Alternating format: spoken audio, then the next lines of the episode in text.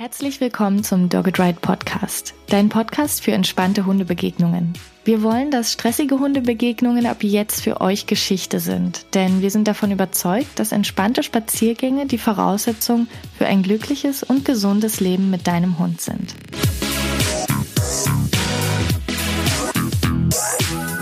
Hallo, ich bin Tina, Trainerin für Menschen mit Hund bei Dogged Ride in Potsdam. Und in dieser Folge erfährst du, wie du mit einer Trainingspartnerin Hundebegegnungen trainieren kannst. Bitte beachte, dass in dieser Trainingssituation mindestens vier individuelle Lebewesen beteiligt sind. Zwei Menschen und zwei Hunde und vielleicht sogar noch mehr. Ihr habt alle bestimmte Bedürfnisse in dieser Situation, die sich sogar auch spontan ändern können. Ich kann dir also keine allgemeingültige Anleitung geben, aber ich kann dir Tipps geben und du suchst dir dann das raus, was für dich und dein Hund passt. Außerdem kannst du diese Podcast-Folge mit deiner zukünftigen Trainingspartnerin teilen und dann könnt ihr gemeinsam herausfinden, wie ihr alle eure Bedürfnisse unter einen Hut bringt. Bevor wir aber direkt in das Training einsteigen, stellt sich für dich bestimmt die Frage, wo du eine geeignete Trainingspartnerin findest. Dazu solltest du als erstes für dich herausfinden, was die Person und der Hund mitbringen müssen. In der Dogged Ride Community auf Facebook haben wir genau diese Frage gestellt. Und ich lese jetzt einfach mal ein paar Antworten vor. Am besten du merkst oder notierst dir die Eigenschaften, die für dich auch am wichtigsten sind. Denn dann hast du schon den ersten Schritt gemacht, um ein geeignetes Team für dich und deinen Hund zu finden. Die meisten Menschen wünschen sich eine Person, die ruhig ist, kooperativ, die den gleichen Trainingsansatz hat, die nicht meckert, die ein Gefühl für den Abstand zwischen den Hunden hat, die BAT kennt oder BAT, die positiv arbeitet, nicht kritisiert oder reinredet, verständnisvoll ist, die sich auch den Austausch wünscht, die eventuell sogar auch das gleiche Problem hat, die versteht, dass die Hunde sich nicht begrüßen müssen, die nicht über Grundsätzliches diskutiert, die neue Impulse gibt und eine Person, mit der man gemeinsam Trainingsansätze austüfteln kann. Die Person sollte sich auch nicht gestört fühlen oder sich erschrecken, wenn der Hund reagiert, und die Person sollte Körpersprache der Hunde lesen können. Das Lesen der Körpersprache ist übrigens in jedem Fall essentiell, also egal ob bei Hundebegegnungen oder anderen Themen im Alltag und im Training. Jede Hundehalterin, egal ob sie ihren ersten Hund gerade erst seit zwei Wochen bei sich hat oder auch jede Trainerin, die schon seit Jahrzehnten mit Hunden arbeitet, können immer wieder Neues über die Körpersprache des eigenen Hundes und auch anderer Hunde lernen. Darum haben wir bei Dogged Ride auch ein ganzes Webinar zu dem Thema Hundelesen lernen erstellt, denn die Körpersprache der Hunde in einer Begegnung gibt dir wichtige Informationen darüber, wie du deinen Hund unterstützen kannst oder ob er eine Pause braucht oder ob du einen Trainingsschritt zurückgehen solltest oder dich vielleicht schon mehr trauen kannst. Also bleib aufmerksam und bleib wissbegierig, was die Körpersprache deines und des anderen Hundes betrifft. Von dem anderen Hund wünschen sich die Menschen in der Dogged Ride Community, dass er nicht reaktiv ist oder sogar desinteressiert. Beziehungsweise es hat sich auch eine Person gewünscht, dass dieser Hund die gleichen Themen haben sollte wie der eigene Hund. Das lässt darauf schließen, dass er auch reaktiv sein könnte und sie wünscht sich den Austausch zu diesem Thema.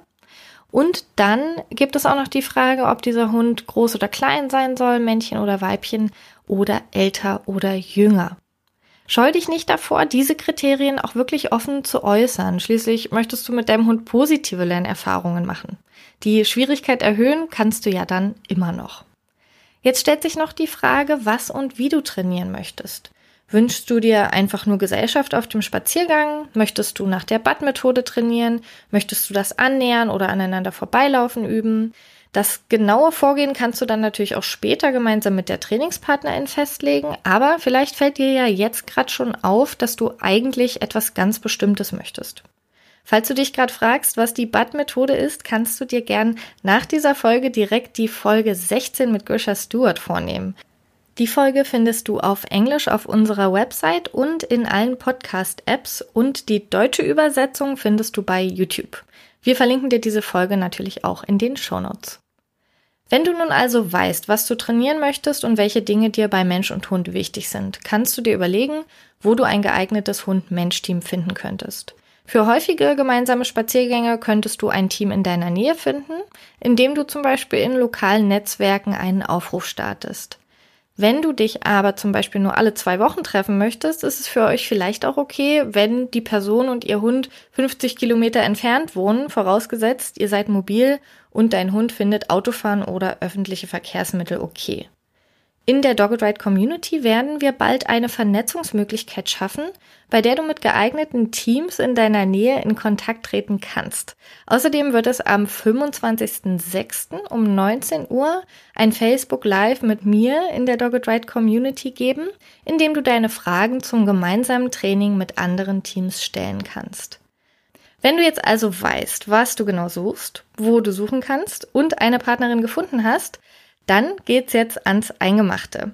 Nehmt euch Zeit, um das erste Treffen in Ruhe zu planen. Am besten trefft ihr euch mal ohne die Hunde oder lernt euch am Telefon kennen. Dabei solltet ihr folgende Punkte klären. Was ist euer Ziel?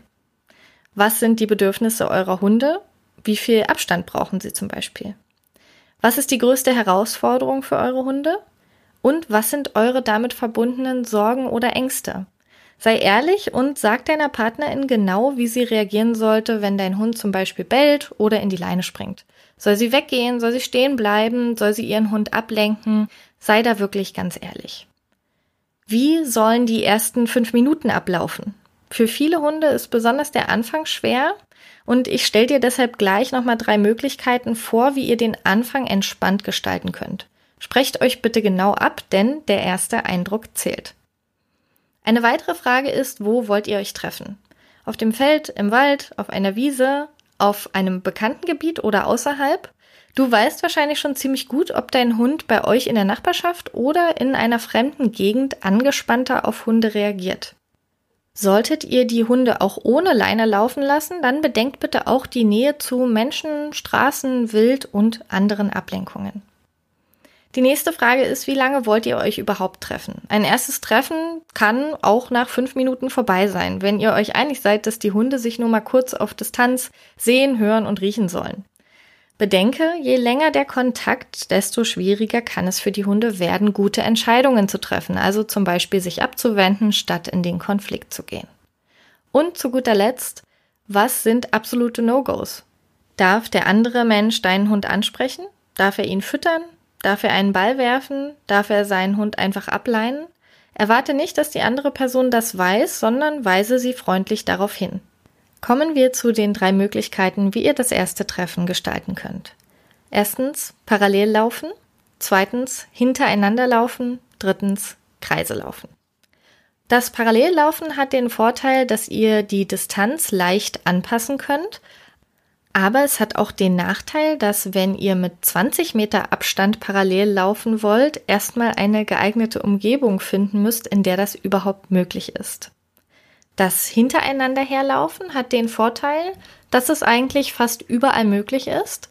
Und es hat den Nachteil, dass manche Hunde es sehr unangenehm finden, wenn ein anderer Hund hinter ihnen läuft. Oder sie fahren schnell hoch, wenn ein anderer Hund vor ihnen läuft.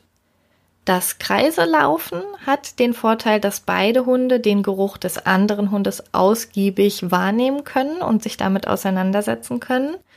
Und es hat aber auch hier wieder den Nachteil, dass ihr dafür erstmal eine geeignete Umgebung finden müsst, in der das überhaupt möglich ist. Meine Lieblingszwischenlösung ist das hintereinander herlaufen in Schlangenlinien. Das geht eigentlich fast überall und viele Hunde schaffen es, durch die Seitwärtsbewegungen sich immer wieder vom anderen Hund abzuwenden und andere Dinge in der Umwelt zu erkunden. Einigt euch vorher, wer vorgeht. Oftmals fällt es einem Hund wesentlich leichter vorzugehen als dem anderen. Solltet ihr dann zwischendurch die Rollen wechseln wollen, dann sucht euch eine Stelle auf dem Weg, die etwas breiter ist, sodass ihr mit genug Abstand aneinander vorbeigehen könnt. Wie euer Training nun an dieser Stelle weiter verläuft, ist abhängig von euren Zielen.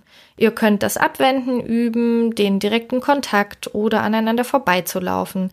Ihr könnt euer Alternativverhalten üben, zum Beispiel das Umorientierungssignal, den Handtouch oder den Seitenwechsel. Ihr könnt auch den Geschirrgriff üben oder den Einsatz eures Entspannungssignals. Falls du dich jetzt gerade fragst, was das überhaupt alles ist, wie du es aufbaust oder wie du es gezielt in Hundebegegnungen einsetzen kannst, dann empfehle ich dir die Unterstützung einer guten Trainerin. Mit professioneller Unterstützung kannst du nämlich einen konkreten Plan für dich und deinen Hund erarbeiten, um mit der Trainingspartnerin genau das zu trainieren, was dich und deinen Hund auch im Alltag weiterbringt.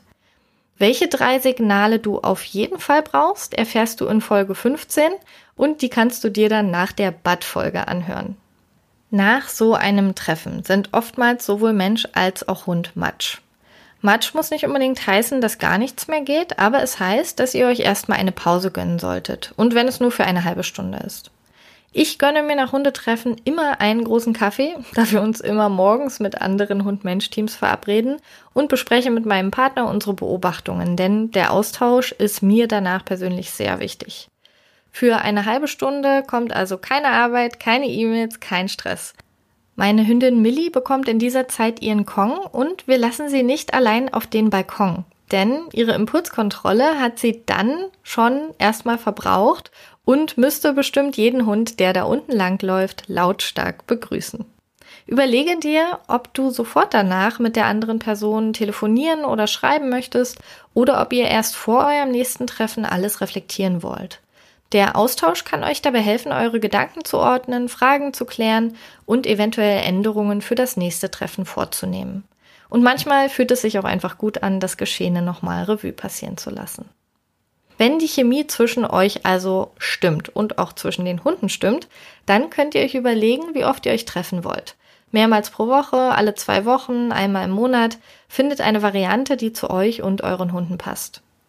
Wahrscheinlich träumst du jetzt schon von deinem perfekten Trainingsteam oder dir schwirren noch viele Fragen im Kopf herum. Am besten notierst du dir deine Fragen gleich und bringst sie am 25.06. um 19 Uhr mit in unser Facebook Live in der Dogged Ride Community bei Facebook. Wir freuen uns auf den Austausch mit euch und ich möchte diese Podcast-Folge gern mit den Worten einer lieben Hundehalterin in der Dogged Ride Community abschließen, denn ich glaube, darauf können wir uns alle einigen, wenn es um das gemeinsame Training für Hundebegegnungen geht. Die Hundehalterin schrieb auf meine Frage, was sie von einer Trainingspartnerin erwartet. Wichtig wäre mir ein freundlicher und umsichtiger Umgang mit Hund und Umwelt. In diesem Sinne, abonniere diesen Podcast in deiner Podcast-App, um keine Folge mehr zu verpassen und hinterlasse uns eine hervorragende Bewertung bei iTunes. Du hörst den Dogged Ride Podcast, dein Podcast für entspannte Hundebegegnungen. Wir wollen, dass stressige Hundebegegnungen ab jetzt für euch Geschichte sind. Denn wir sind davon überzeugt, dass entspannte Spaziergänge die Voraussetzung für ein glückliches und gesundes Leben mit deinem Hund sind.